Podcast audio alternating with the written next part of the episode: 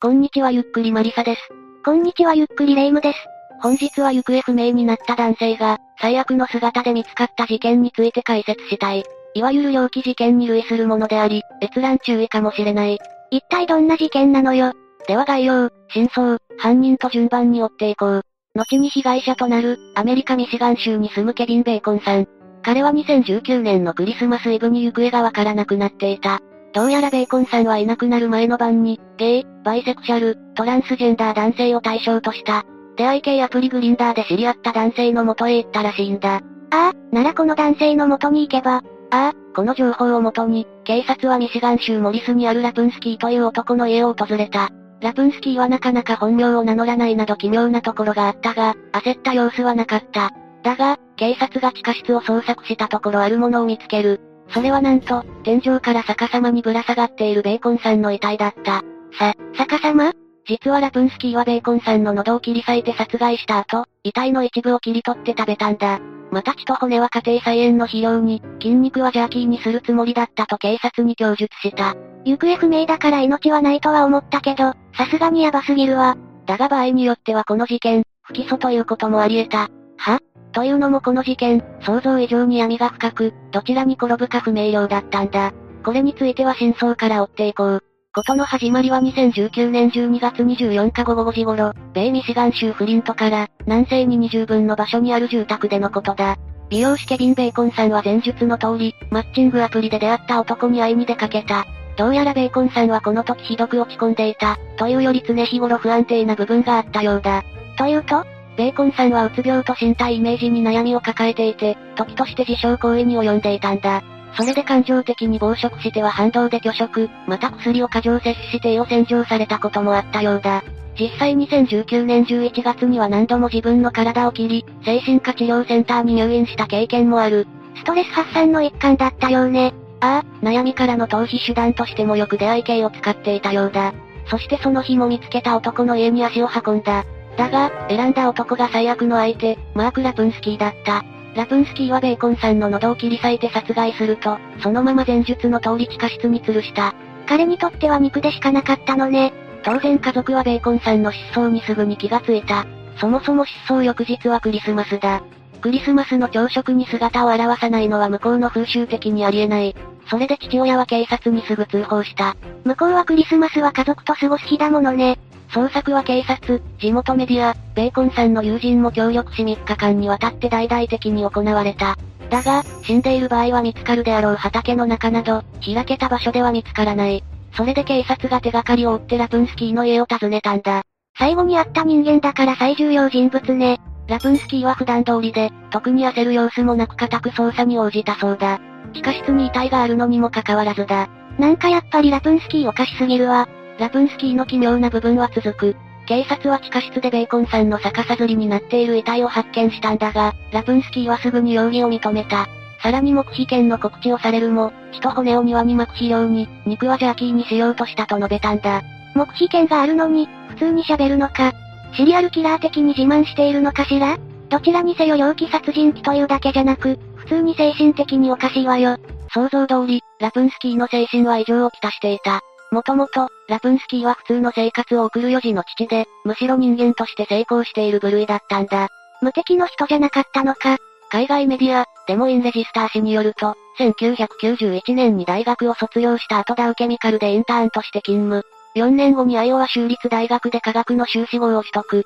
このようにキャリアを積んだ彼は高級鳥に類する人間になった。事実、ラプンスキーは多い時に年間で10万ドル以上稼いでいたという。1000万円プレイヤーだったのね。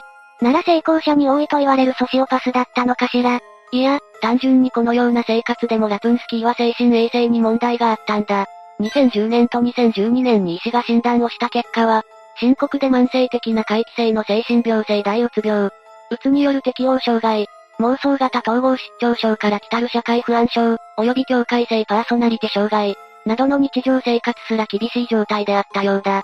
しかも悪いことにラプンスキーは精神治療薬の服用を拒んだり、治療を中断することが多々あった。こんなんで結婚生活よく続けられたわね。結婚生活にも問題は出始めていた。なんでもラプンスキーは前述の通り投薬を拒むため、たびたび情緒が不安定になった。そうなると、スプラッター映画を見たり、子供たちのペットを処分すると脅したりしていたという。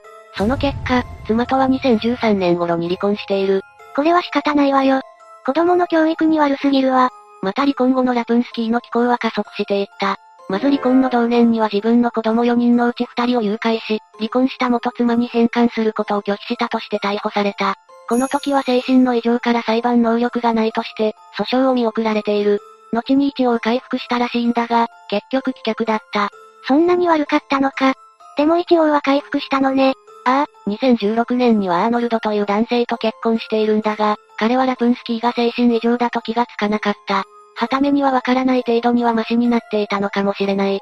ただ、やはり随所で問題は見られた。というと再婚前の2016年2月には常軌を逸した行動を理由に、長年従事してきた科学者としての職を解雇されたんだ。かつての1000万円プレイヤーが。でもこうなるとお子さんの養育費もきつそうね。ああ、ここから3年後の2019年7月、ラプンスキーは養育費の不払いで逮捕され、4日間刑務所に収監された。また薬の服用を中断して尻滅裂なことを口走るようになったことから、育児時間を一時停止する申し立てもされている。これが最後の引き金になったのか、ラプンスキーは犯行に走り出したんだ。ベーコンさんの一件ね。いや、ベーコンさんは最初の標的ではなかった。まず2019年10月10日、標的になったのはジェームズ・カールセンさん。彼はラプンスキーに口説かれ、共に店に行ってソーダを飲んだ。だが気がついたら地下室にいて、手首を革のベルトで繋がれていたそうだ。は？ジェームズさんはどうなったの？彼は繋いでいた革のベルトを肉切り包丁で切り、そのまま包丁を片手にラプンスキーの車で逃走した。そして、このことを警察に連絡して無事保護されたんだ。ラプンスキーは逮捕されなかったの？ああ、どうやらこれらのことは合意とされて、革のキルトを返還した上で、ラプンスキーを起訴しなかった。当然逮捕もだ。今のラプンスキーをの話はまずいわよ。想像通りラプンスキーは翌月にも同じことをした。名前は伏せられているがまた別の男性が、ラプンスキーの家から逃げ延びているんだ。この時も男性は地下室で拘束されたと通報している。もう逮捕するしかないじゃないの。残念ながら、この男性も警察の介入、起訴を望まなかった。自身のプライベートを開示することを望まなかったのではないかと、地元の警部補は述べている。いや、そう入っても捜査はできるんじゃないの？そのあたりはつっつかれている。もし逃げ延びたのが女性だったら、無理やりにでも捜査したんじゃないかと。同性愛者の男性だから首を突っ込むのを嫌がったんじゃないかとも一部では推測されている。確かに難しい問題だから口を出しにくいけれども、この判断は結果的に間違いだった。この男性の一件から、2週間後、ラプンスキーはベーコンさんを殺害したからだ。結果的に精神的にヤバい男がとうとう命を奪ったということね。これ無事に有罪まで持っていけるの？一度は裁判能力がなしになっているし、今度もヤバくない？そこもあるが裁判ではベーコンさんの状態もあって、難しい状況であった。まず裁判ではラプンスキーは落ち着いた様子で、今回の犯行が殺人ではないと述べたんだ。遺体損壊こそしたが、これは全てベーコンさんとの同意の上だったとした。は？ラプンスキーは、ベーコンさんが自らの命を絶ってほしいと望んだと主張したんだ。そのため、ベーコンさんの痛みを最小限に抑えるためにナイフで殺害した後、血を抜いて遺体の一部を取り出して食べたと説明した。ベーコンさんは自傷癖があったんだったわね。ああ、以前肌が見えないほど自分を切りつけたベーコンさんは2週間後、再度精神科に赴いたこと。他にも映画で首を吊るシーンを見た後は、翌日睡眠薬を過剰摂取し、病院で胃洗浄されたこともあった。もしかして法廷ではこれが認められたの？さすがにそれはなかった。何せラプンスキーは2度ほど同じ事件を起こしている。それゆえに法廷は、事件が冷酷な計算のもとに行われた犯罪だと断定した。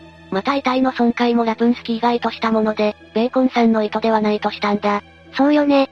それで判決は？第一級殺人罪で有罪が確定し、終身刑を言い渡された。1847年にミシガン州が最初に死刑を廃止しているから、これは事実上最高刑だ。一旦事件としては異常だ。出会い系アプリでこういうヤバい人と出会わない方法ってないのかしら？登録者のプロフィールなんかを精査して、ヤバい人を弾くというのが大抵のマッチングで行われているやつだな。加えて登録者の位置情報なんかも提携すれば、危ういことはやらないんじゃないかとも言われている。ただそう入っても、初見で殺しにかかるような異常者はどうしようもないんだが。あくまで迷惑ユーザーを弾くぐらいしかできないということね。最後になりますが被害に遭われた方に哀悼の意を表します。最後までご視聴ありがとうございました。